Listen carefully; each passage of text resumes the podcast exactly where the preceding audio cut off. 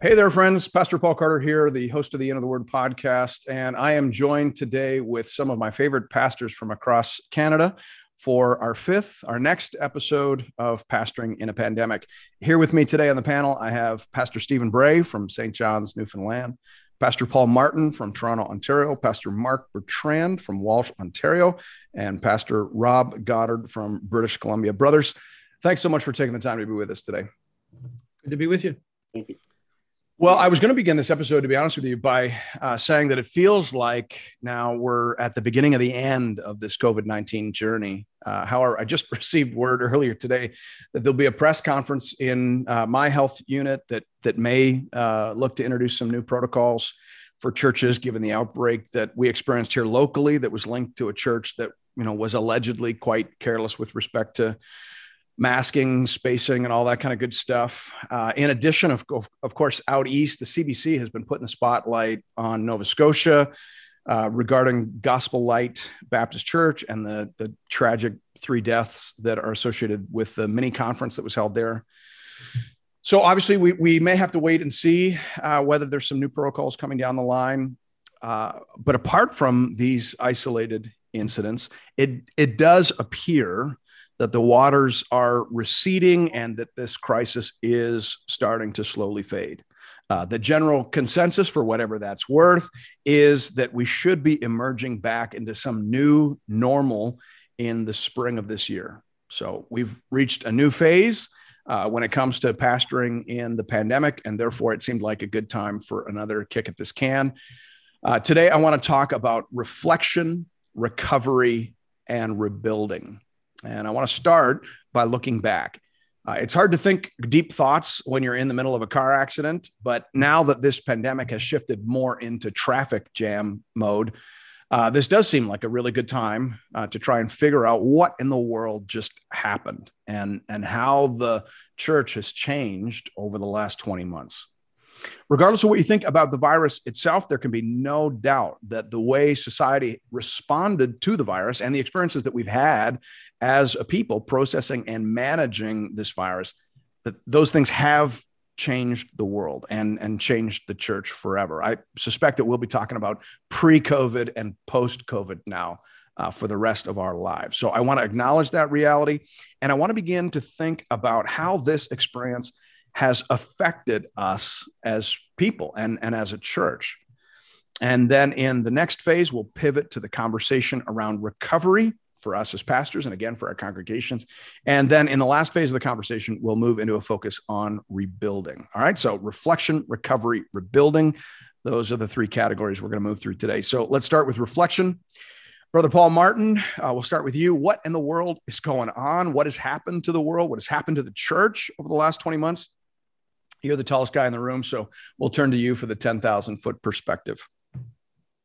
I'm not sure how much you should rely on height for expertise. wow, it's as good as anything I can think of right now. Well, I would remind you of a certain man from his shoulders upward. He was taller than any of the people, and it didn't go so well for Saul. So, fair enough. Uh, I, I, will give my uh, attempt at these matters. Um, uh, as far as how the church has changed, I think um, locally for us, uh, we use the word sifting Hmm. Uh, in my city, there's been a ton of transition of Christians moving from existing evangelical churches, but uh, my sort of anecdotal observation is this seems to be more often than not over uh, preferences, especially in regards to politics, more than doctrine. Now, sometimes it would be people's understanding of particular doctrine, um, but yeah, that's that's just been very interesting to observe. Um, obviously, politics has come into the church landscape in a new way. I, I was born in this city 55 years ago. Uh, it, a minister of the gospel wouldn't have dreamt of putting a political lawn sign on his front yard, let alone making political statements yeah. in churches. Uh, I admit to also being deeply influenced by Martyn Lloyd-Jones. I see him quoted sort of by both sides. It's kind of interesting. Uh, but I think if you've read widely in Lloyd-Jones, you understand that he was living through a time of great political upheaval and was um, quite concerned about Christians who would lean into the politics as a solution to um, w- what was going on in the day. So oh, just to I'm, just to, to jump in on that Lloyd-Jones thing, we'll, send it right back to you. But I was reading Lloyd Jones's commentary on uh, "Blessed are the Peacemakers," uh, or sorry, "Blessed are those who are persecuted" was the chapter I found this in because uh, I'm working my way through the Beatitudes, and uh, he, I mean, he has a, a great quote there on "Make sure you're not persecuted because of your politics," but then actually, uh, the quote that I, I didn't include in my sermon because I thought, oh man, this just blow the doors off, and uh, I'll get more email on this than I can handle. But he has like a full paragraph where he goes off and, and, and says, you know, some of you oppose communism and have all these strong thoughts about communism, and he says, are you sure those those are theological thoughts or are, are those political thoughts? And he says because there's nothing inherently theologically wrong with communism. The, the problem is the sinful people uh, managing the system. And I thought, oh boy, can but but so he was saying keep your keep your politics out of the church and keep it out of the pulpit.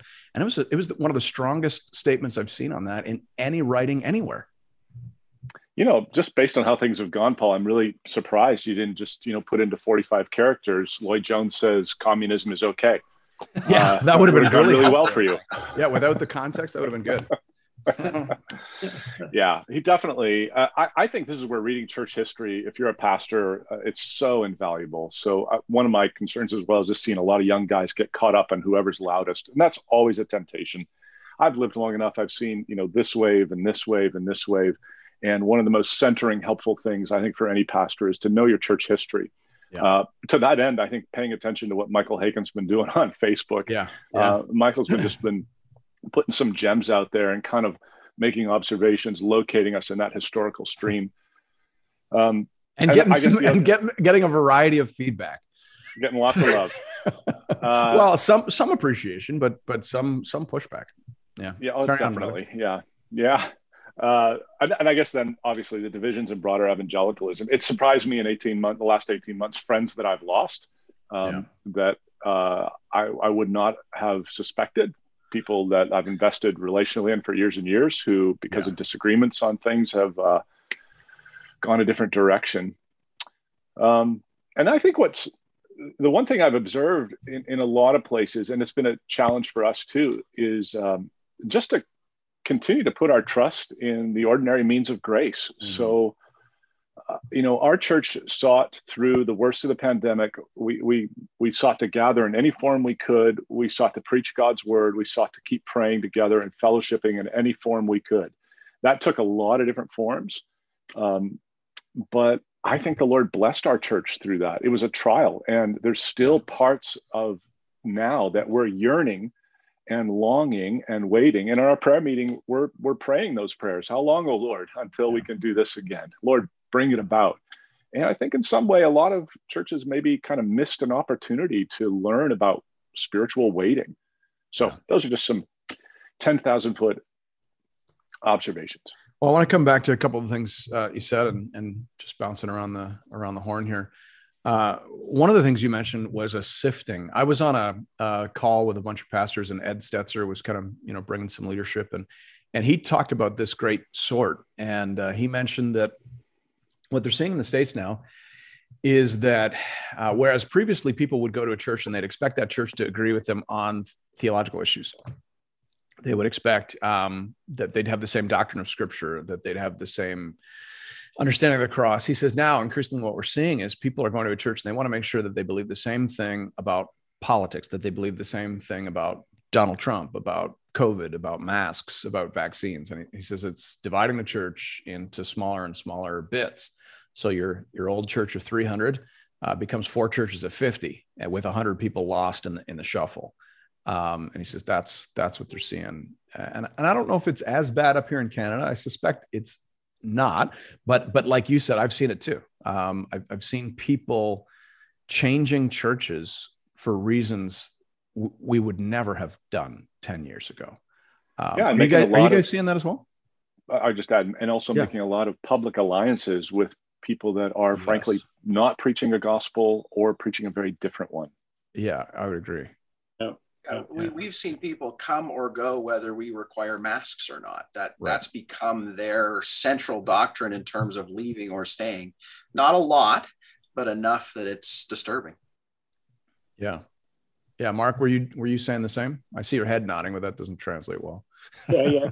No, and I mean, yeah, we're we're out in the country. We're in a rural area, uh, and I think the further away from the cities you get, the the the percentages of, uh, of compliance go down, and it, it's just mm-hmm. been a real uh, central push with us. Um, Tim Keller said, I don't know if it was original with him, but he he, he said the church is made up of natural enemies, um, and and the context was pre-COVID, but just you know, in in any given church, you could have any number of different uh, political positions, you know, and should you know, I mean, Jesus calls Simon the Zealot and Levi the tax collector, and we've pressed hard on that with the church and, and said, you know, I, have said to them many times, I, I hope that, you know, your best buddy here at church, you know, holds the total opposite position to you on all these issues. And when people say it's really weird that you guys hang out, how do you do that? You say Jesus. I mean, that's got to be that's and that's been that's been the issue. But yeah, we've we've shed some people. We're close enough to Aylmer that I've lost people to Aylmer. you know, which that's that's that's disturbing. And I, I am happy to go publicly on record and and and say um, you should not be going there. Yeah, that is uh, you know, I mean, if if I, I wouldn't have to want to answer the questions that man will have to answer when he explains how he's got this congregation assembled and the gospel never goes forth. Yeah.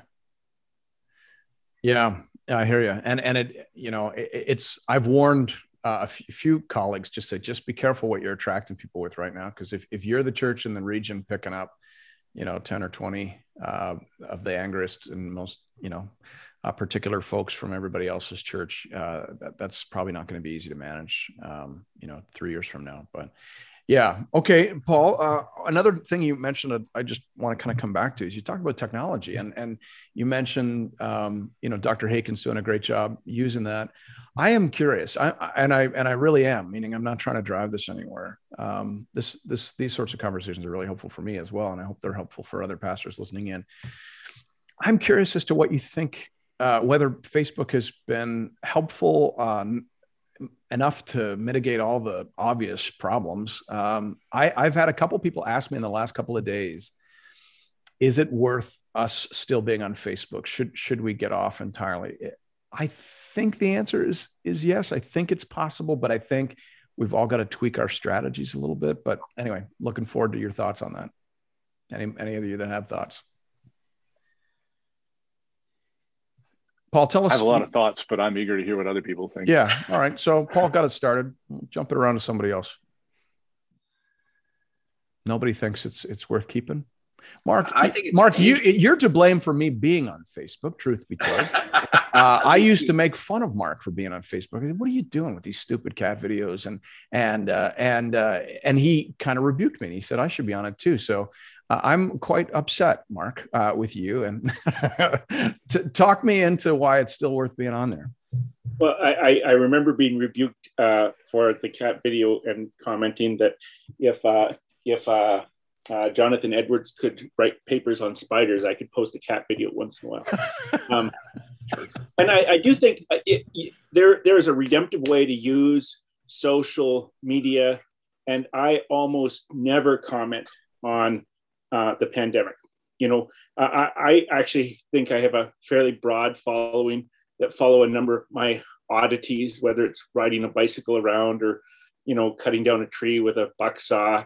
Um, but then I also put uh, a lot of gospel content on there, mm-hmm. and uh, I get a lot of comments from from a wide uh, diversity of people who who say, uh, "You're the only Facebook page I can follow because you know you're the only guy that doesn't make me mad but the gospel you know the gospel is is is, is very much a part of that i have a yeah. lot of people that listen to sermons um, and and write to me who never attend church yeah. and they come across a sermon and and uh, you know on our church facebook page which is private uh, we, we've been very uh, uh, specific that, that we don't we don't post pandemic related stuff not mm-hmm. from one side and not from the other. If it's a prayer request for a pastor who's been put in jail for one thing or another, that's permittable as long as it's a prayer request. Right. But I think very careful use of social media. But I, I would encourage you if I mean not I, I hope I didn't encourage you to go become like a an addict to social media. But I mean, if no, no, you no. naturally use social media, I, I would encourage you to be a redemptive presence there and to to to go ahead and post. I mean, if you've got some interest, I think people are interested to know that pastors.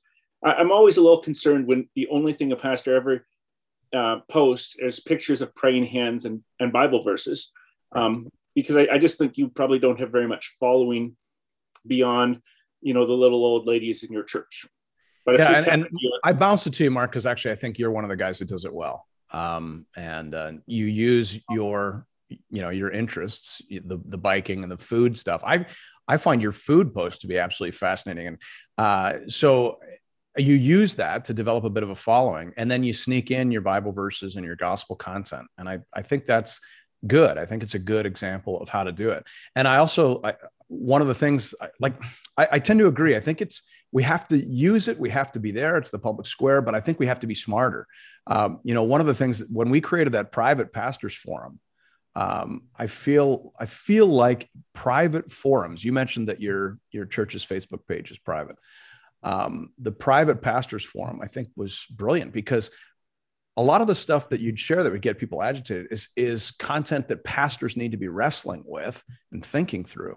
But you don't want you know everybody's second cousin uh, who's got an axe to grind uh, sharing 14 comments that you've got to curate now uh, on that content. And so taking that and putting in a private forum I think is is was very, very helpful. Um, so I, I, I think these are some great, you know, techniques. I don't know if we want to say great tricks or great techniques, but have a variety of interests, get the gospel in there, keep sensitive topics on private forums. I think that's brilliant. Anybody want to add something to that? Because I really do think we've got to do better yeah. with social media. Yeah, I think th- those are all good thoughts. I stuff I've been thinking a little bit more about is your private forums are not actually totally private, uh, and you know there's a we all have I, am just more and more thinking that these tighter personal circles where we're doing things in person we're speaking to one another's faces are of much greater long-term value. So hmm. i meet with a group of pastors in the city every month. You know i begin the meeting by saying your attendance here is your promise of confidentiality. If anybody ever broke that confidentiality we'd boot them out of the group and they wouldn't come back. Well i mean maybe we let them repent if it, you know what i mean. But uh, i think we can have really frank conversations with other human beings without uh, being worried that we're being recorded. Um, you know that it's I, I, know people that have been in meetings where they're speaking assuming that this is a private meeting and they're being recorded and those recordings are being either edited or portions are being replayed to other people this yeah. is a whole other bit of the world that yeah. we need to think really carefully about no kidding because uh, anything i say taken out of context can be you know you can do that to anybody so uh, I'm yeah. more and more prone to ditch Facebook. I'm, I'm, not a fan of how much they know about us. Um, mm-hmm. Twitter seems to me to be a place because it's so limited, and I have my own little echo chamber now of people I like that talk about things I like, uh, that I listen to them, so it doesn't keep me up at night. But I have also experienced that in trying to engage in meaningful conversation with people of an opposing view, uh, I, I don't know that I maybe there's one case I can recount of someone engaging in honest, you know, dialogue about those right. things. Yeah. Everybody else is just pushing out what they want others to see. Uh, that's harder to do when you're in a room with other human beings, right? So, I, I, think maybe we want we want to think about some of those things too. Yeah. All right. Well, let's let's move on from that. Uh, we've been talking about changes. We've been talking about an environment that's that's difficult. You know, uh, I, I think the the world has has become a, a more pressurized context. Uh, another thing that uh, Ed Stetzer mentioned in the meeting I sat in with him, uh, a lot of these trends we, were trends we were watching before the pandemic, but the pressure of the pandemic has exacerbated what what we were already concerned about. And and one of one of that is is just the the gap um, you know some of the the hostilities that exist in, in the in the church. I think it was Ross Douthat, who who had an article waking up in was it waking up in 2040, where he just talked about a lot of the social trends as well in the culture have accelerated under under the pressure of the pandemic. Steve, uh, you're kind of uh, dealing with an accelerated social trend. One of the things we were always already kind of keeping our eye on before COVID, but you're you're dealing with uh, the pointy end of the cultural spear out there in Newfoundland. Do you want to walk us through that? Well, yeah. Um, I mean, because uh, you know, so I was listening to you guys. this has been a real eye opener for me because I'll be honest, I feel like I'm finally maybe this is in history of Newfoundland where we always catch up to all the cultural trends later because through the first almost three quarters of this COVID thing, I I was the guy going, this is not that hard. Uh, we've all adapted pretty well. Um, and it feels like the, the the wave toppled over and kind of landed squarely on top of me in in this last quarter with you know starting with our government declaring us non-essential which is something that hasn't happened in the history of newfoundland and labrador since 1497 um, that was a shock i think to the system uh, a challenge. And then you know as a young church in a largely unevangelized city with our vision and mission of trying to plant churches it did put us in the crosshairs of the cultural uh, things in regards to sexual identity and certain bills. And this is where I was saying, listening to the discussion about social media, I'm one of those guys that I've seen the sweet spot of social media in the sense of, you know, we we we tried to really harness it, doing daily devotions, um, you know, really trying, uh, you know, like Paul, I uh, sorry, not Paul, but Mark. Um, I'm very passionate about food. I, I, like to celebrate my travels and I try, and I've made it a rule that I just do not engage about anything non controversial in the sense of it's there for me to share scripture, great quotes, talk about a book I'm reading, passage of scripture that's really rocking my world. Um, and I am vigilant in eliminating and deleting anybody that tries to engage me. So if you don't, if you're, if it's not so much as simple as a thumbs up or hey, I like that. If you want to get into it, I immediately delete it and I will private message the person and say, if you want to discuss this, let's set up a time to talk and we'll discuss this. But I am not going to debate this with you on social media. This is my page to just celebrate what's of interest to me. Yeah. And that's how I roll. However, I have also, because of the cultural uh, trends uh, where our sexual identity has risen to the forefront have seen that when you come into the crosshairs of a particular cultural tension, um, everything that I have done and everything our church has done on social media has been combed through and weaponized in every way it can be. Um, to like six and seven degrees of separation. So it wasn't just attacking me personally or my church personally, it was attacking everything that I might have liked or been associated with.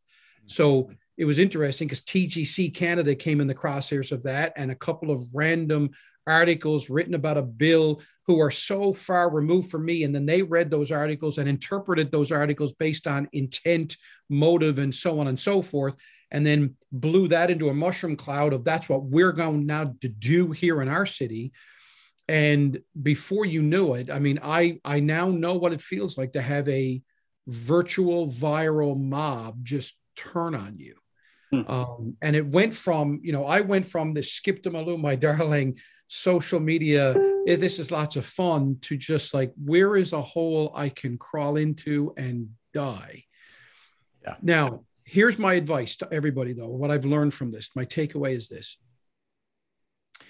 one is humility. No matter how many likes, followers on Twitter, whatever, you are nowhere as near an influence as you think you are. So everybody just needs to cool their jets. And when the wave rolls against you, it is nowhere near as big a wave as you think it is. It's an echo chamber of people with idle hands. It takes a nanosecond to go like, and yet that person has then moved on to the sports store, store scores or this or that yeah. yet it feels like you're just inundated and i think that we get big heads very quickly and i think we are easily defeated and discouraged very quickly based on the ebb and flow of social media mm. so that's where i would say learning from this uh, by god's providential grace we experience some of this but i've also learned this a soft answer turns away wrath and sometimes that means no answer, just sit still um, and let God do some of the things. Um, and yet, I also know that I'm on a very fragile standing, no matter how good it goes over the next whatever weeks, months, or years. At any moment, we are going to be in the crosshairs of something. Yeah. And are you ready to be gracious and kind? A lot of the other things that guys are dealing with, with mask, no mask. I mean, we have had to navigate VaxPass uh, because it's it's been a requirement by our government. If you want to go to church, you have to have proof of vaccination. Their option B is is at best punitive and and at worst it's meant to be. Steve clarify that for me. Uh, are you saying that to attend church live in newfoundland you have to you have to be vaccinated? So they have given churches a choice. Oh the choice. Yeah okay. That's the so that's you the can you can either have proof of vaccination Yeah. Mhm. or if you don't want to have proof, proof of vaccination you must wear masks 100% of the time including the preacher. They forbid congregational singing. Yeah. they they say 50% capacity but what they actually mean is less than that because every individual person or family must be its own bubble. So there must be six feet. You can't put bubbles together. So effectively unless you have an absolutely massive church Yeah. you're really only talking about 25% capacity we wrestled through all of this and here has been my favorite saying this is where i'm most proud of our church when we met we met for eight hours as elders to bathe this in prayer go through every aspect of scripture where we had to wrestle with what are the theological ramifications of all of these things. And i love where we ended which was when we had a church meeting we told our church we are not unanimous but we are united. Hmm. And we are not going to let preferential or peripheral issues become gospel issues and divide us. And so there's been a wonderful spirit of graciousness amongst us. I don't want to toot my horn and say because we're all spiritual. I think some of it is cultural because Newfoundlanders are very open and honest. They don't hide things. So, you know, your vaccination status is not a highly concealed thing here. People talk about this stuff very openly because it's part of the culture. So, because it works for us, I'm not saying it's going to work everywhere else, but I am thankful. I will say that I think maybe one of the blessings of the Lord is that we didn't fight this thing in the early stages and we were in the midst of fighting it was when all this cultural stuff hit us. Mm.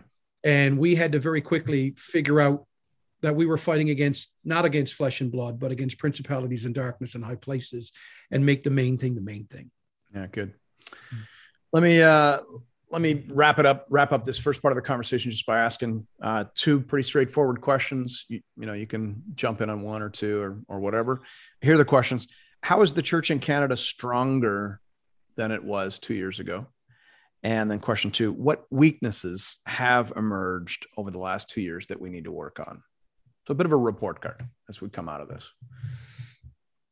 Rob, why don't you uh, you get us started? You can see the whole country from where you're sitting, right? Give it so. Yeah, although now we're separated from the whole country with the flooding that's going on, Oh, so that's I don't know. We're kind of blocked off. We feel a bit like Newfoundland now. So yeah, you're an island. island.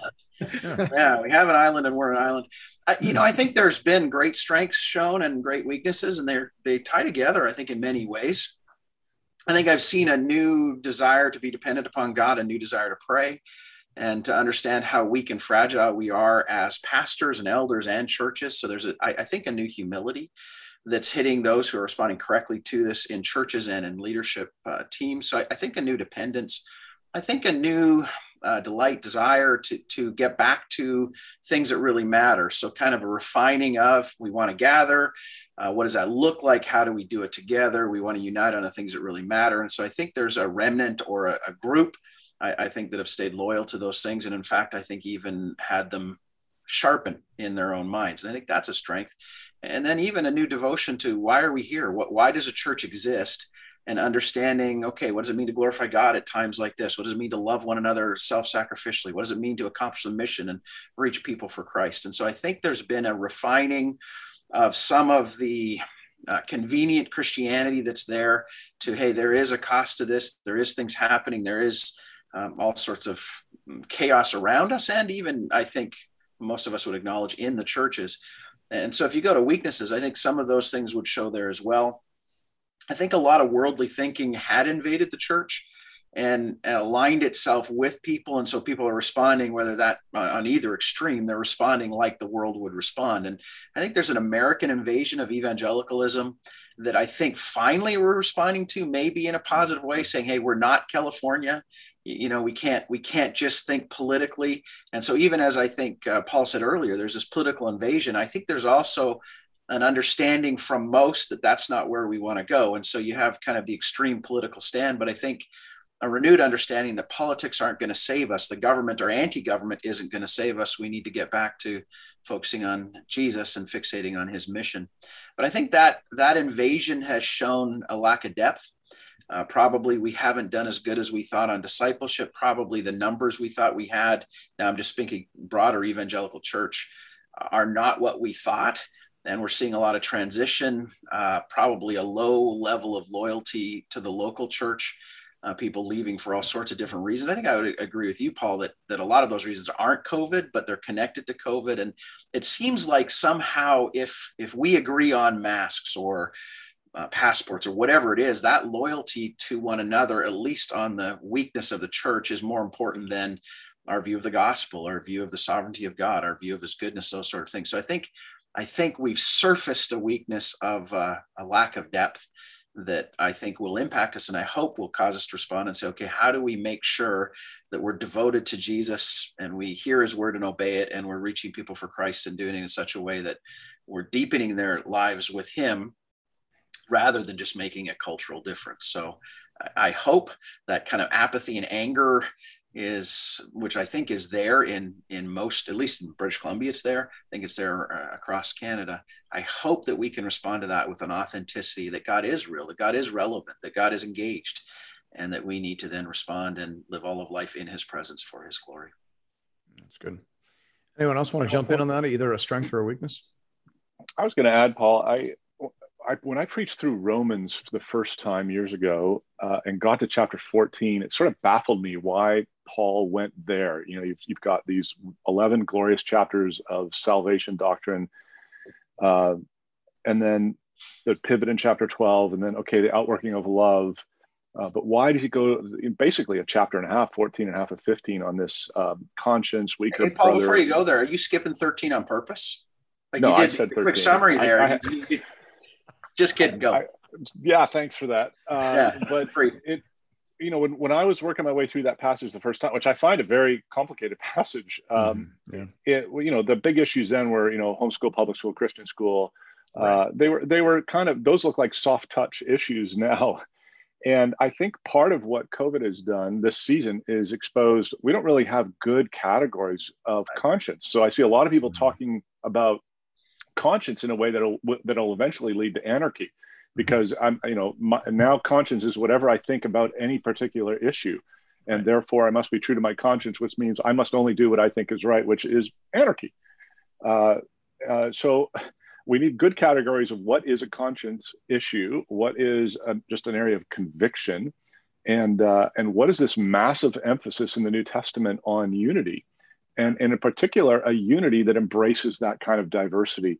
We have not been tested in those areas, I don't think, in Canada like we have in the last couple of years. And I think it's exposed a lot of immaturity uh, in my own thinking, in, in our church.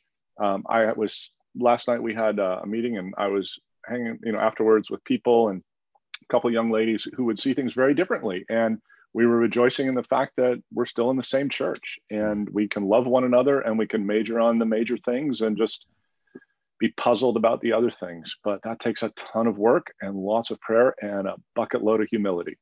Yeah, that's good. A maturity. Anyone else? Strength or weakness? Mark, we haven't heard from you for a bit. Yeah, I, I think anything I'd say would just be retreading what you guys have said. I mean, that, we've seen that same thing the the real the real loyalty to something other than the gospel. Mm. Um, you know, and, and, yeah, that's something that we've had to kind of combat because um, anytime I I sit down with somebody, um, they're prepared to tell me why I had one yeah just the other day. Well, this isn't actually my opinion because I've actually yeah, done my research. Exactly. Um, you know, and uh, uh, my my regular thing to say to people is, you know, um, I don't think we're going to really understand very much about COVID and what it is and all things related to it till about 50 years from now, when we finally can look back and go, oh, you know, there's a lot of stuff here that, uh, you know, and uh, at every level, politically, um, medically. Uh, there's a lot of things that are going on, you know. So, uh, you know, I yeah. So I'm not really answering your question. I'm rambling, so I'll stop rambling now. Yeah, you know what? I, I I will summarize it this way. I think one of the great strengths that have been exposed over the last two years is the necessity of church. Um, and what I mean by that, in regards to just we need to gather and we need to be the church. Uh, as a caveat on a personal level to pastors, I know for me one of the great strengths is I have, I I've I've always valued friendship. I I now need friendship. Mm. Uh, it's not just a value; it is some. It is air I breathe we need community as pastors, as Christians, and all that. The great. And you feel that, Stephen, when when you're being attacked, don't you? Like because oh. I hear you saying that, and I'm I'm guessing I know what that comes out of. It comes right. out of the last three weeks, right? Yes. Not only I that, but now on the flip coin, I think the great weakness that's been exposed is how we've defined church. Yeah. Has been shown that we have been really flawed in our ecclesiology of North America uh, and I think I pray that coming out of this, we will harness this strength of the necessity of church mm-hmm. and double down on our need to preach good, slow, deliberate ecclesiology as it applies to passages like Romans and everyday life and all of these types of things. I think one of the reasons why we look at church history and we admire it and yet so often not learn from it is because we are a very unique and blessed people that for the last hundred years have enjoyed an awful lot of freedom, which is instead of being thankful for and taking advantage of it, we've grown fat and lazy and compliant and complacent. And so now, when we're facing for the first time cultural tension, political tension, I mean, Satan is a very sharp adversary. We have a well meaning, yet obviously confused government trying to deal with stuff. Media and everybody else has turned fragments of society against each other. And we've seen that just wash through our churches. And I think a big part of that is because we've had a poor application of ecclesiology. So that's how I would define strengths and weaknesses. A friend of mine said recently in a, a conversation we were having that um, he suspects that on the other side of COVID, the church will be smaller at the edges and stronger at the center. And uh, I think that's a pretty good summary. And I think that's a lot of what we're seeing as well. All right, I want to turn the page here and uh, begin talking about recovery. Uh, I want to address that issue from a personal perspective, but then also uh, in terms of our, our congregations as a whole. So, as pastors, uh, we've been hearing tons of stats. it's alarming. I um, the the Barna Group. I think yesterday, I saw it yesterday, maybe it was released a couple days ago, said that looks like 38% of pastors in the United States are uh, contemplating at some level a transition out of, out of ministry. Um, you were here, you've been hearing stats like that for the last last couple weeks. Don't quote me on that in case I've got the wrong number. I just I saw I saw that yesterday and I thought that's a high number. Um, and then you were hearing numbers like that uh, even a few a few weeks ago. I know Carey uh, Nieuwhof had something about the number of pastors uh, contemplating uh, leaving the ministry. So whatever that is, and whatever the number is, who knows? Uh, a lot of guys obviously have have you know some heavy miles um, on the tires over the last 20 months. So I'm, I'm just curious to hear what you're doing in terms of or what your plan is in terms of personal recovery for you as an, as an individual and then uh, also as a church. So mark why don't we start with you? Yeah so um, i uh, i was i was pretty much burnt out before the covid thing hit. I'd been 17 years uh, in in pulpit and and uh, and COVID didn't make that easier. And it actually uh, uh, sidetracked a, a, planned sabbatical I was supposed to have. And then I went on an emergency sabbatical in the middle of COVID because it just was getting to be a lot. And uh, I kind of regret that sabbatical because it didn't work very well, you know. So, uh, you know, if you want to uh, hear about uh, what doesn't work very well, I, I have some insight. Um, but things that have worked well for me and, and for as far as personal recovery goes, and I don't know if that's universal but I think it's it's it's fairly applicable to pastors. We do a lot of work with you know the books on the shelf, which involves sitting in chairs and using our mind. I, I find I get my best rest going outside and doing something physically. Um, my my best recovery this year was I got on a bicycle and rode from Ontario to New Brunswick. Um, and slept in a hammock every night and it was fantastic i was outside i saw nature i got fresh air uh, the, the other thing that I think is really key that's helpful to me is having a few projects, you know, just on the side that where you see a little bit of progress, whether it's a house little renovation project or some sort of, I think sometimes we run down hobbies because, you know, yeah, we go, well, it's not very spiritual to have a hobby. But I mean, so much of the work that we do takes years to see the fruit from. Yeah. Um, that having something where where on a regular basis you can go, yeah, I just finished building that. You know, so as far as getting outside, doing something physical, I think that's restful for pastors. Uh, mm-hmm. Right now, my wife got a wood stove, so I've been splitting wood in the side and and sawing down trees with my brother. Um, but then uh, godly fellowship, you know, getting together with uh, with other pastors um, in person if possible. I always find that to be fantastic. And then the other thing I've done just for personal restoration is uh, when I went on sabbatical a year ago, um, I cut all my media off for three months. I didn't I didn't even take a cell phone with me. Um, and as I've come back, I've been very cautious about how much people will say to me all the time, "Oh, did you hear about what's going on BC?" And you go, "No, tell me," because I just literally I don't even track with the news most of the well, time. Let me tell you, it's pretty bad. yeah, I've I've, I've kind of once people mention it, then I'll go in and actually look stuff up. But I, I just find there's so much stuff that comes through the media and through the news that's so completely irrelevant to the work I'm doing here. Um, that uh, it's been more restful to me to not be getting a constant feed of, uh, of uh, press conferences. That's good. Good.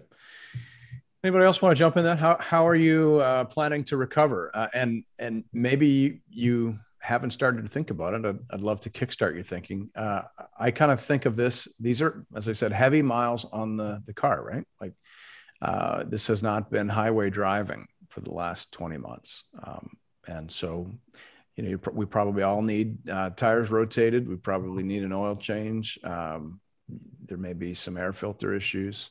Anybody else uh, have a have a metaphor or a plan they want to share?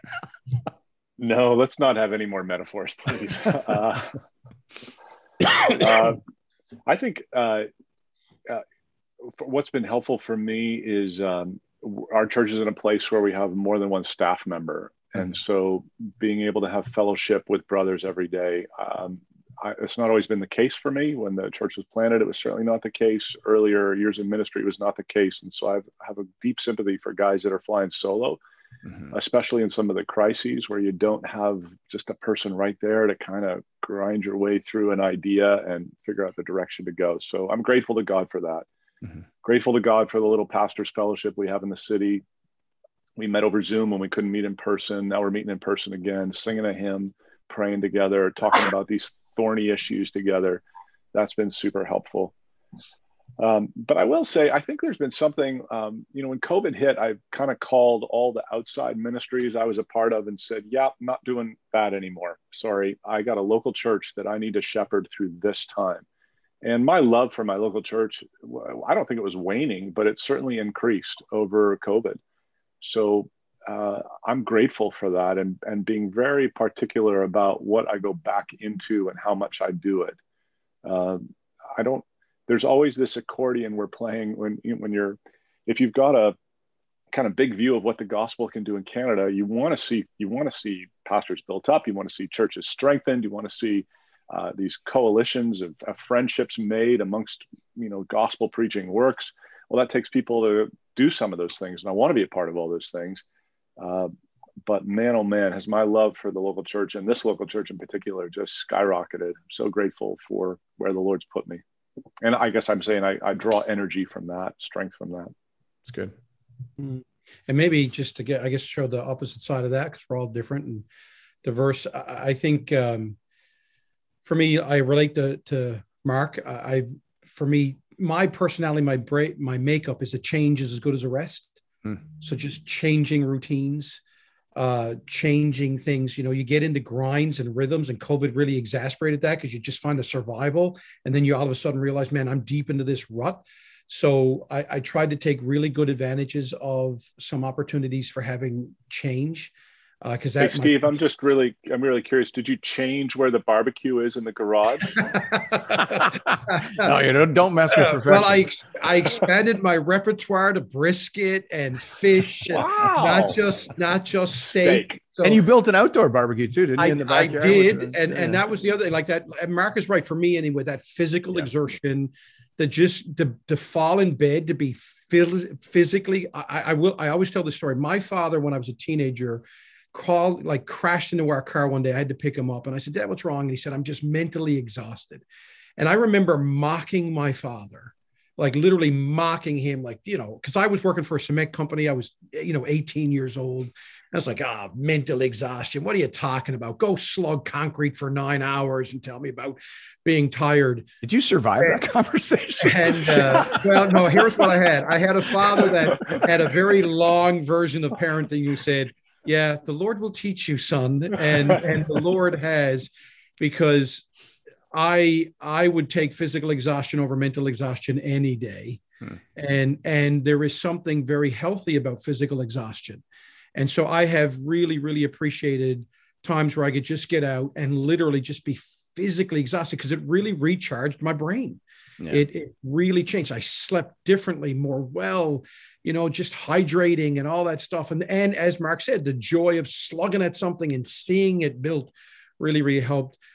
Um, and then, you know, for me, this was just a unique opportunity. Uh, the last month for me, I've been traveling, but I will tell you something that really recharged my batteries was being in Spain with pastors from Africa and Brazil and and and uh, uh, South Africa and Spain and and Albania and listening to these men tell me their stories and their passion for God and mm. their little local churches of 12 or 24 to 500 in mm. Kenya. Pastor or sorry, Malawi, a poor church of 500. And and because I just realized, Lord, I've been in the midst of a bad Elijah moment. I'm the only yeah. one serving you, and this one person is just going to kill my life. And then God says, I have all of this going on in my planet, and you're a small, small part of it, and you should be rejoicing in it.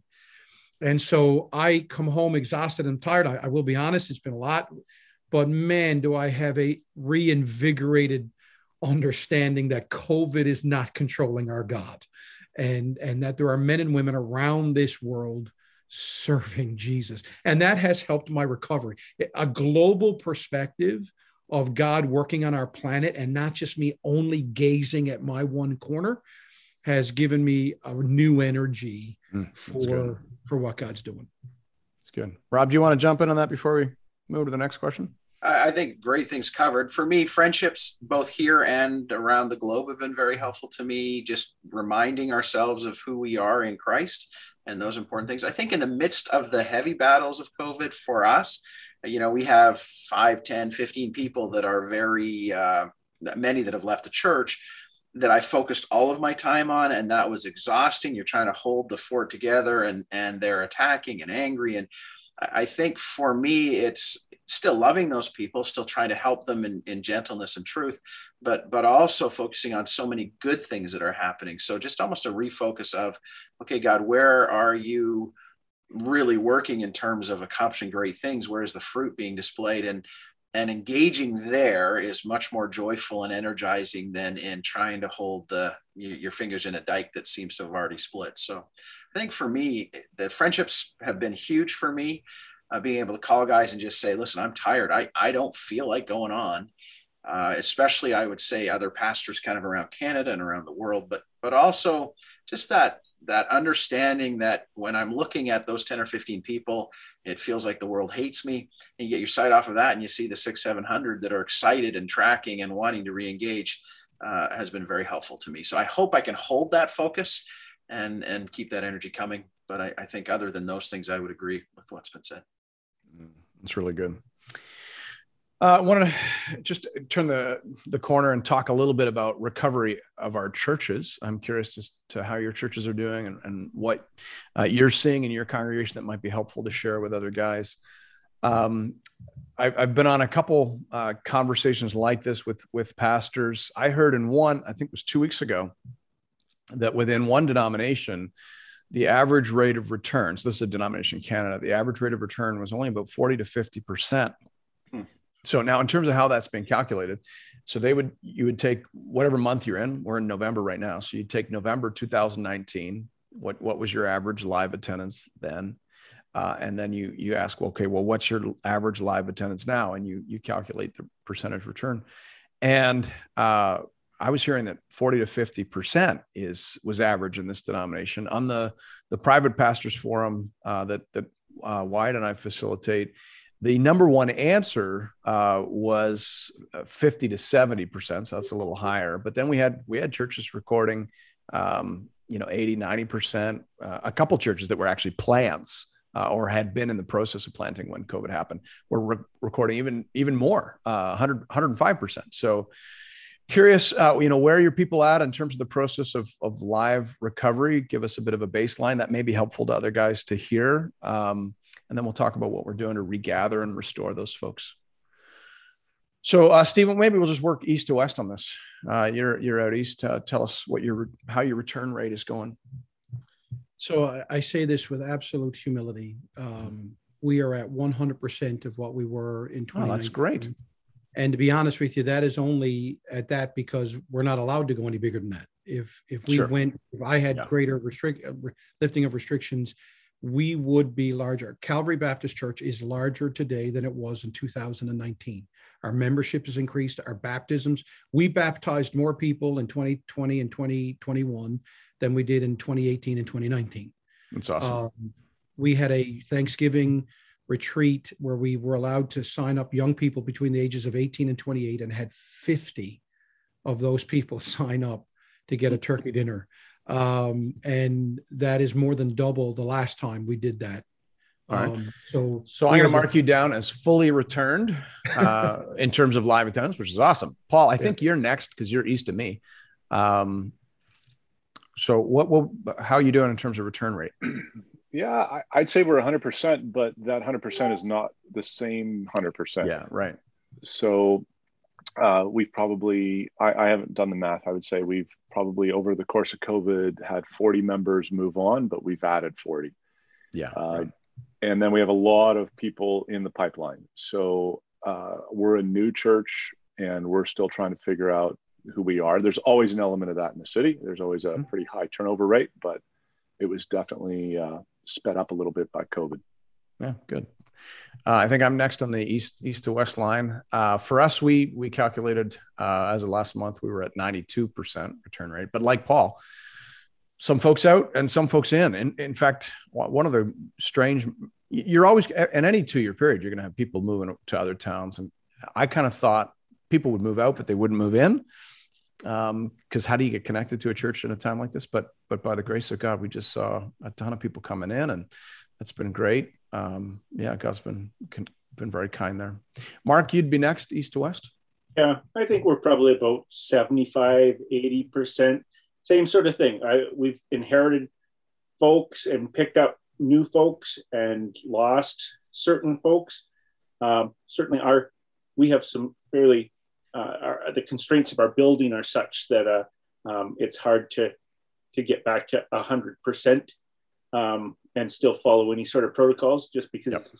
it's a building that's put up in 1876 and um, is not very large. Um, but uh, you know, we we have a parking lot option which has been taken advantage of by people on on both fringes. You know, uh, I've got folks that are you know wearing three masks in their car sitting next to the person who would never be vaccinated, you know, even if it was Spanish flu, um, and talking, one of them with their window rolled all the way down, leaning out, the other one with this much, you know, talking a bit.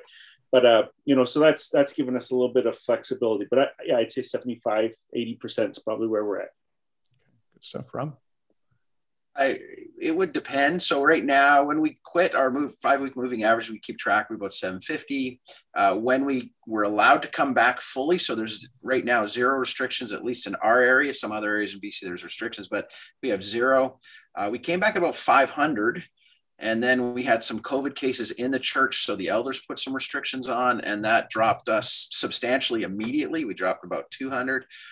Uh, now we're kind of back to the 400, 450. So what, what is that? Probably 50, 60%. We've also found that our online is not dripping. So we have a, a way more people attending online than our live. So we're, we're really unsure where this is going to level out. Yeah. I think there is, uh, we still have our angry people. So if you ask us to wear a mask, we won't come. Mm-hmm. We still want to come to the church. We still think it's our church, but we're going to wait till you stop asking us to do what stupid things that the government does. And then we have the other extreme, uh, probably a substantial more number of those people. We had a lot of seniors that haven't yet re-engaged uh, or are re-engaging online, but want to wait and and just feel tenderized by it. So I would say, you know, I'm hoping we're we're consistent. Of the 500 that are attending now, probably 150 are new. Our membership class is our largest ever, and uh, that's happening live Sunday morning. So good things happening, but I'm really unsure of what it means long term for attendance, and not sure we'll know for another four or five months, depending on what's happening in, in British Columbia and Canada. Mm-hmm.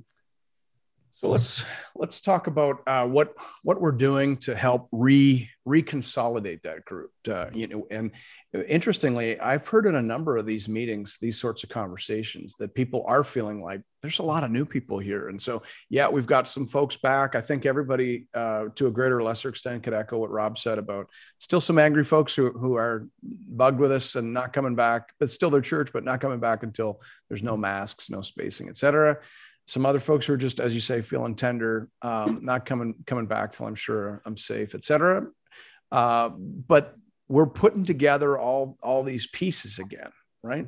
So, what are you doing? What what's happening right now in your church uh, to help rebuild, regather, uh, and heal the body of Christ as it gathers in in under your your watch?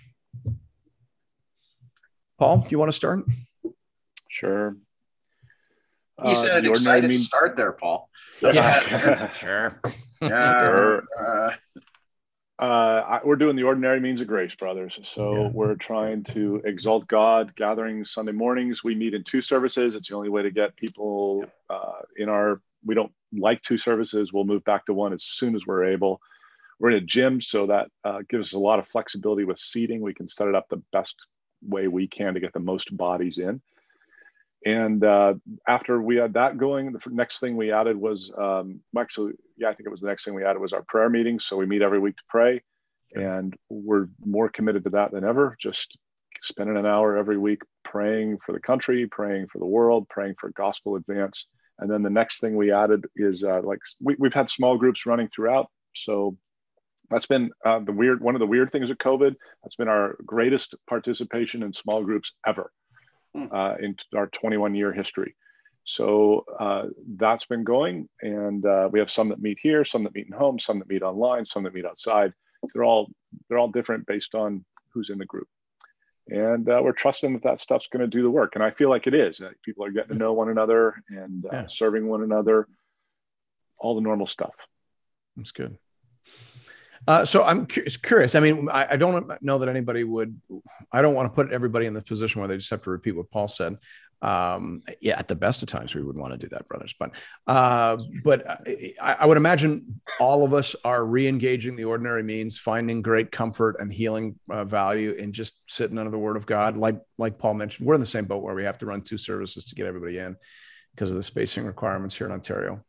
Small groups also, it's great to you know great to get get ladies together, men together, couples together. Um, I just wrapped up a small group with young leaders that was just just wonderful.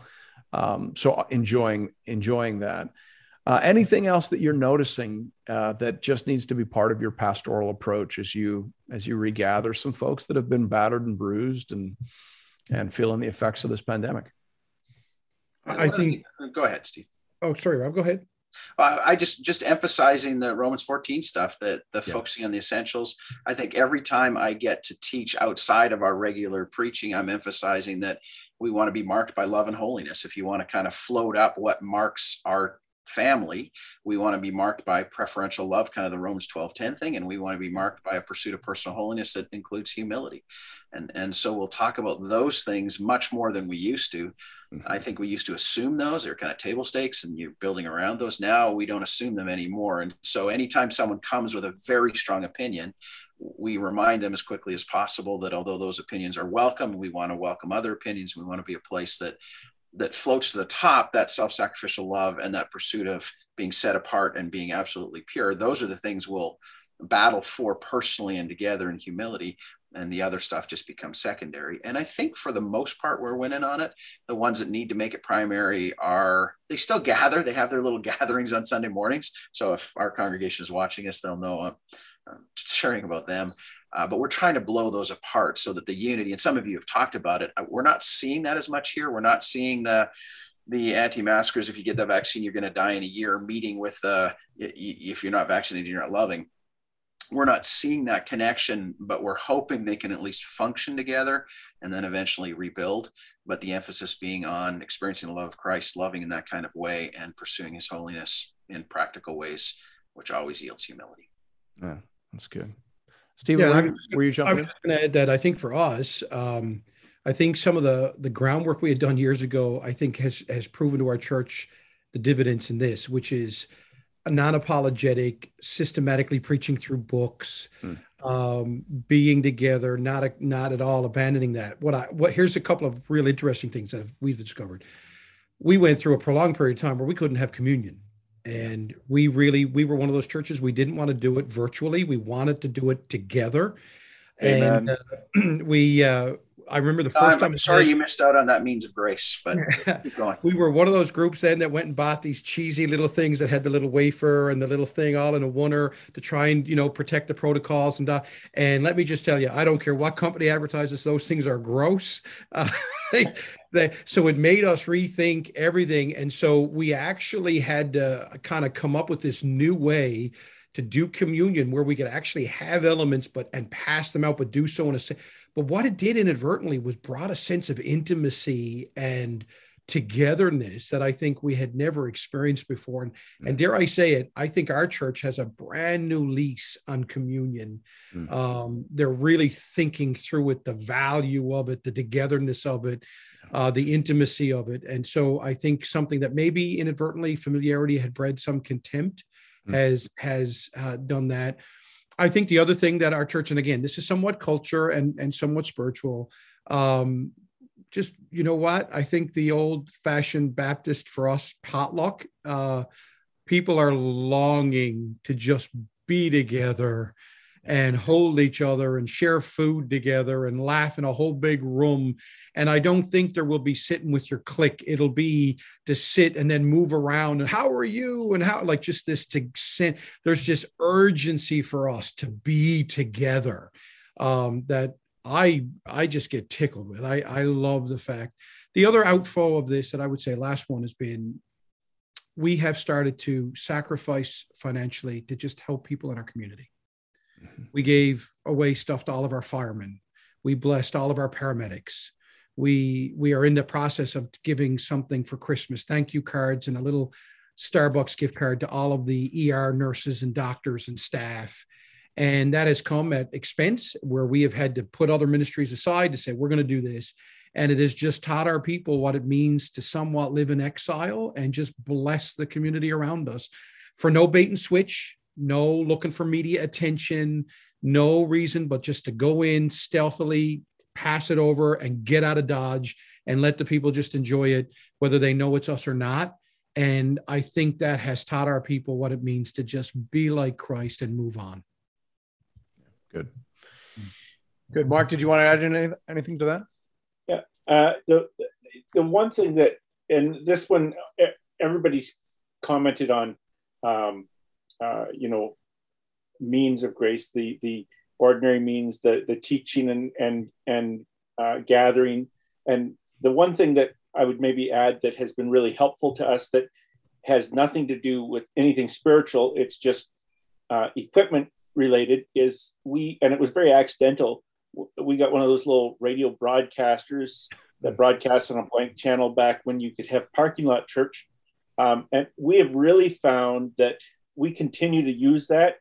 Um, it's more popular than the online. I was surprised, but the people that are on the shoulders or on the fringes, the ones who refuse to ever put a mask on, the ones who are terrified to come into the building, no, um, they come and they sit in the parking lot, and then after church, you know, there's there's kind of the mingling out in the parking lot and the waving back and forth, and that has just I think really uh, moved us along so that there's there's kind of a there's a little bit of soft space there um, for people to to uh, to be together while still having a little bit of separation if that's necessary. And that's also given us a lot more freedom inside the building because basically inside the building, there's a that, that's where our moderate group kind of gathers and nobody's got a yardstick out going, hey, hey how close are you? You know, um, and, and, all those things have just been a real uh, benefit as far as our as far as our unity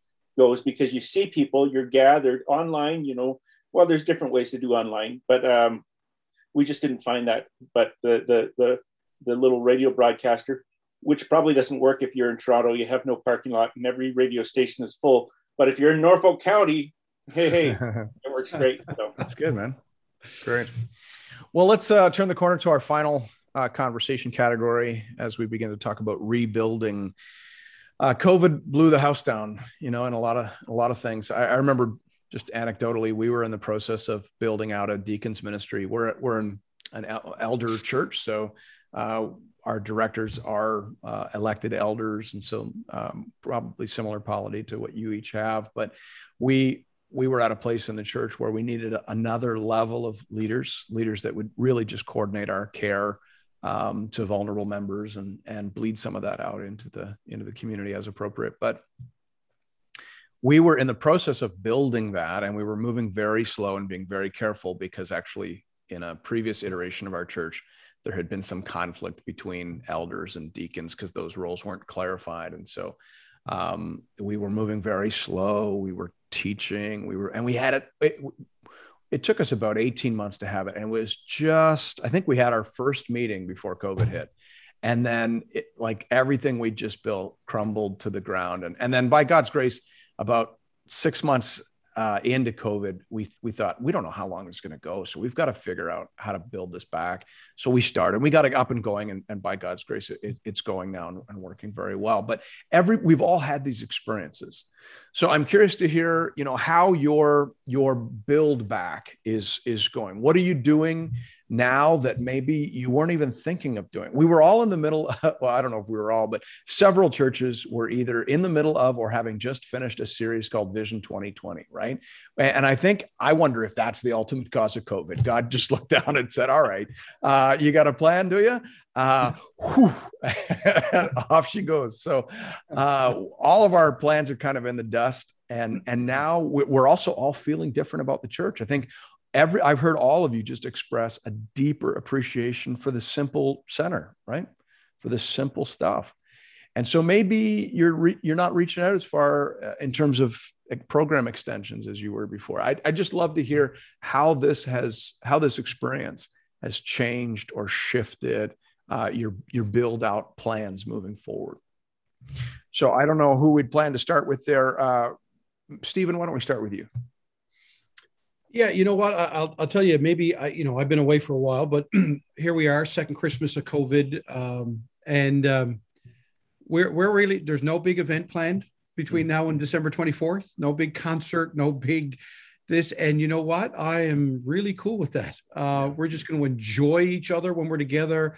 We're going to have a great Christmas Eve service where we are thought provoked. Uh, we're going to have a wonderful day on Boxing Day because it happens to fall on a Sunday. And I love it. Like, no one has emailed me. Are we still going to do church on Boxing Day? It's the weekend. Like, everybody's just like, yeah, we're going to do it. And then we're going to go skating afterwards. And uh, we're just going to have a fun time doing that. So I think um, in the rebuilding stage, I think we, I feel, at least on a personal level, much more comfortable to not always think bigger, better, flashier, newer, what's novel. I, I feel like that maybe I've been finally set free as a as a guy who's extroverted and loves to be creative. That God didn't create me to impress anybody, but to just enjoy Him and glorify Him, and and to let our own church discover some things. You know, we have discovered new leaders. We have discovered people with amazing gifts of serving, people that have immense gifts of creativity for how to help each other and and so I think that we are much more free, or I feel much more free in the rebuilding stage to, uh, you know, keep it simple. And I won't finish the acronym, but uh, but uh, you know, and we're living in a world where we, I mean, and for us, we're really centered on planting more churches. We we I live in a church in a hard place. There's almost no evangelical light. Um, we're praying for revival. And I think that we are realizing, you know what? The Bible, the gospel, and a great view of God is what changes the world, not, not fancy systems. So I, I feel like I have been unburdened from the need to constantly conjure up new things. And our church has developed a new appreciation for congregational singing. Um, for even through masks. I mean, it's amazing. We used to do, could, we hear the congregation sing? Now it's like, man, it was excellent to hear the congregation sing through a mask. And and so we're just rejoicing in that. Um, so I'm very thankful. But you know, all kidding aside, uh, Paul, I think you know you alluded to it. I think James four has really taken on new teeth for Christians and churches. I think we always read James four and thought that's what the unsaved person must think, and forget that James was writing to a group of Christians and so I think, you know, I've been much more to say, not as a cliche of Christian sanctimoniousness, but if the Lord wills, this is what we will try to do. And if it's not what the Lord wills, it's still what the Lord wills in his time as I tune into it. So I think I've learned as we rebuild, I think the DNA of our church will be okay, here's what we think we would like to do. We're going to bring this to the Lord. And if God allows it, great. And if God says, I've got other plans, that's great too. Yeah, good. Thanks, brother. Anyone else want to share how this experience uh, is is affected their plans to build build back and how they're building back uh, as we come out of this? I'd be kind of curious to hear from you guys. I think one of the big hits we personally took was just the catechism of our children. So mm. that was probably in our, in our gatherings. There wasn't really a place to do children's ministry, mm. and I got hundred kids here that need to you know learn their Bible verses and their catechism, and uh, yeah so we're we're inching back there where, those those programs are up and running to a certain degree but um, yeah i'm eager to hear what you guys if that's part of what you saw as well.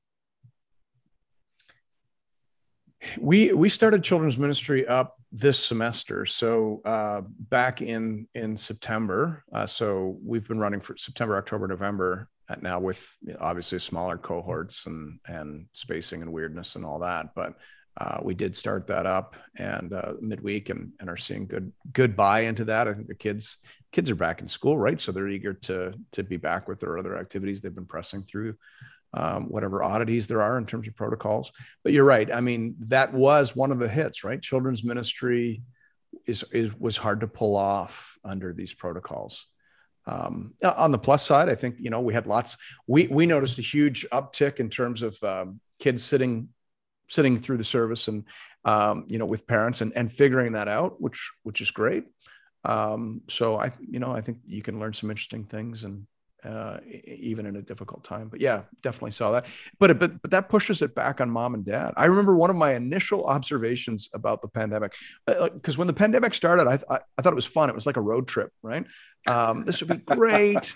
My son plays you know high level soccer so i was excited not to have to drive all over uh, ontario for i thought maybe a couple weeks this will be fun catch up on my sleep and so when i was enjoying it one of the one of the things i was enjoying the most was the fact that we had family devotions. I think at one point we had set like a world record 17 nights in a row or something like that. I don't remember what it was. Whereas, you know, before you were three or four nights in a week, four or five in a week, uh, but there was always one or two here you couldn't get to. So I, I think it pushed it back more on parents, which I don't think is a bad thing either in the long run. And we were like you, uh, Paul. Uh, we started in September, getting back to regular Sunday school. I am very thankful. Again, this is one of the things that the Lord has taught me with great humility. It's just what it means to really do in Ephesians 4 to equip the saints for the work of the ministry. This really forced men and women of our church to step up. And so they were creative with Zoom, did things with children, new volunteers. Some of our even teenagers jumped in there. We we used Truth 78 and we did the, the New City Catechism stuff, did it virtually. Uh, one of the great things was, I think, in the providence of God, just before COVID hit, one of the ladies that oversees all of our children's ministry had just done this thing to pair up all of our kids with two adults, where those two adults covenanted to pray every day for that particular child or two that they were assigned. And COVID made it like I was, that was one of the great spiritual disciplines that I can say before God for 365 days. I prayed for the same two kids by name, just cried out to God for them and they are now etched in my heart. Like I just know and I'm aware of where those two kids are all the time. But again, I'm with you in the sense of um, it is nice. It has been so nice to see our Sunday school with some restrictions and so on and so forth. Uh, but I, I do think the next thing for us will be what do we do here? Like, you know, VBS, like getting those kids together and, and all that kind of stuff. But um, we've been blessed uh, in that sense. All right. So others just want to jump in in terms of as you as you start to think about building back, um, how how will that look different than it might have two years ago? Rob, how about you? You you've been through a, a pretty significant shake out there. How how will your build back plan reflect that? I think it's helped us simplify. So we did our AGM last night and we were looking over the budget expenditures and literally some of our ministries didn't spend anything. Yeah. So it was it was a very interesting. So I think that the simplify what actually accomplishes mission and and to be able and willing to discuss anything and everything. So we still do a traditional Sunday school. Does it work? Is it actually uh, helping us accomplish a mission God has given us? So I, I think we're still in the beginning process of rebuilding. We're, we're, struggling. Kids, men, we have a phenomenal kids team that did a great job. Our children's director is amazing. Uh, she's creative, all of those things. We're, we're finding staffing our kids ministry is difficult. People are either nervous or what, whatever it is uh, that that's staffing it at the same. So all our kids are back. It feels like so we we have the the numbers back, but we don't have the staffing back of volunteers. So little things like that we're just having to rethink what, what does this mean and, and what's the impact. But i think the biggest thing i think you guys have all said it is is to simplify to reset what really matters to make us a healthy church. How do we go deeper? One of the things we're considering too is if something else comes down the pike which i think it might given canada and something maybe in terms of religious persecution those sorts of things how can we be ready to respond? How can we take some of the things we learned during covid and apply them so that we're deeper and more prepared for whatever might be coming in the sovereign plan of God and still keep a strong, healthy church uh, vibrant if we can't meet in a building, if we can't, if some of those things happen. So, how do we reset in such a way that we're a little bit wider in terms of influence and impact? That's good. Mark, did you want to jump in on that? Uh, no, not really. I, you know, smaller country church, we, uh, we, uh, um, it did not derail too many of our plans and uh, uh, get them back on track is is not overly difficult because we we're fairly traditional in our in our in our approach to things. So good, yeah, I, I'm hearing the same from a lot of folks. Just that that their plans are going to be a little more modest, as it were, like whatever you, you, may have been thinking in terms of extensions and innovations you maybe dial that back uh, and closer to the center right? Closer to the what we would all consider the core. And with greater delight in those things as well greater trust in those things greater a greater sense that these things are going to do it. Um, so yeah i'm hearing the same and uh, and i think that's probably not a bad thing. Um, i wonder maybe if we were doing 25% more than than we needed to be doing. Um, so i think maybe in the long run that will be very very good for us and i also like the idea i like what i'm hearing there about humility. If COVID has taught us anything, it's to be less certain about our plans, right? And and I think we were feeling that already because the world was changing so fast. I agree. Right. I, like before COVID, I was telling people, I don't want to do a 10 year plan. I think five year plans are silly. Uh, let's do a three year plan, maybe, and reevaluate every, every, you know, six to 12 months. Well, now I'm thinking, you know, let's do an eight month plan and reevaluate every three or four months. I, I think even I just want to get through tomorrow. So yeah, exactly right but I, I think that's probably a good thing too. Just being a little more nimble, uh, being a little more responsive and watchful, if we can borrow a biblical word. So all of these things sound really good. And, uh, and I would argue that's uh, you know, that's my takeaway. If you want my my summary, Paul Tall Paul started us off, so Stocky Paul can bring it in for a landing. Uh, I would say you know my takeaway is this has been hard, but this has been good. Um, I really do feel the Lord's kindness and wisdom in all of this. I I uh, I was talking to our guys a little while ago, and I just the, the biblical analogy that came out of my mind is, you know, it, it talks in the Bible about God beating the olive tree with a stick, and uh, and some some of the olives that weren't really all that connected fall off, but those that remain are end up better fed and better connected, and and and the tree looks great as a result. And I, I think that's kind of been what this is. We we've been through something. We're all a little bruised. I know I feel bruised and uh, from from a variety of uh, of of blows that I can all receive is from the hand of God by providence, uh, and I think it's all been good. Uh, I feel like I'm I'm humbler, more cautious, um, more thankful, and more committed than I was at the start of this process, and that can't be a bad thing. Yeah. Hey, Rob, uh, just before we let everybody go, uh, first of all, thank you guys for being here with us. But, but Rob, could I get you to pray and pray for us as pastors? And I don't just mean the, the five of us in this call, but those who are listening in and joining in. Pray for our churches. Uh, this has been hard on the church, and um, and and I think a lot of churches, you know, have those bruises and those bumps. And, uh, and and then also maybe broaden out and pray for our our first responders, our, our nurses, our doctors, our police, and our politicians because uh, you know I think they're exhausted as well and they've been through a lot. It'd be great if you could do that. Be an honor. Let's pray. Heavenly Father, thank you for the privilege of being able to approach your throne of grace with boldness. Thank you that we come as those in need of grace and that your grace is enough. Mm-hmm. We thank you for the privilege of shepherding your people. Would you remind us again as pastors across this great nation of the privilege of not only knowing you, but being called by you to be a part of beautifying your bride?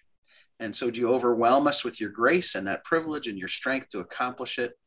As we have shared, we feel a little beat up, hmm. and yet we wait upon you and look for that exchange of strength that we might be those who soar and accomplish what you desire way beyond what our natural gifting is because we serve you in the hmm. power of your spirit. Father, we think of other leaders in the church, elders and deacons, and uh, servants, we ask that you would strengthen them as well, that you would bring a unity to your bride of those who are truly loyal to you, and that this unity would display to the church what it means to be followers of Jesus, and that love and holiness would be a part of who we are, and that the world would notice and see the distinction between how we respond to chaos and how they do, and that that would be a perfume of attraction. Mm-hmm. Father, I also pray for those who are on the front lines uh, our police, our firemen, our doctors, nurses, politicians. Uh, we ask for their salvation. We ask that you would give them wisdom. And we ask that you would allow them to see in us, as followers of Jesus, uh, those who are responding to your word in submission and obedience, and those with whom they can trust to do what is best for this country, and that we would support them in terms of their choices as long as they don't conflict with what you have said. Uh, mm-hmm. Father, would you give us great wisdom, great joy, and would you continue to build the churches we are a part of so that we can accomplish your mission here on earth and that we can serve in such a way that you mm-hmm. receive all of the honor, all of the glory because we have served in your strength. We thank you for that and for each individual that watches this and help us to be loyal to you, loyal to your bride, and be uh, delighted in you as we continue to function. We thank you for this in Jesus' name and for his sake. Amen. Amen. Amen. Well, thank you, brothers. I appreciate you taking the time uh, to talk to me today and to uh, talk to our, our listeners. Thank you, listeners, for for joining in. We're praying for you and cheering for you and uh, believing great things for the body of Christ in the country of Canada. Uh, this may well be our last pastoring in a pandemic. I don't know, uh, but I have been in conversation with Wyatt uh, about starting uh, a new roundtable podcast uh, for TGC Canada, where we'll gather pastors, leaders, and experts together to speak about things of interest to the Canadian church. So we'll get back to you about that with further details as soon as we have them. Until then, take care and God bless.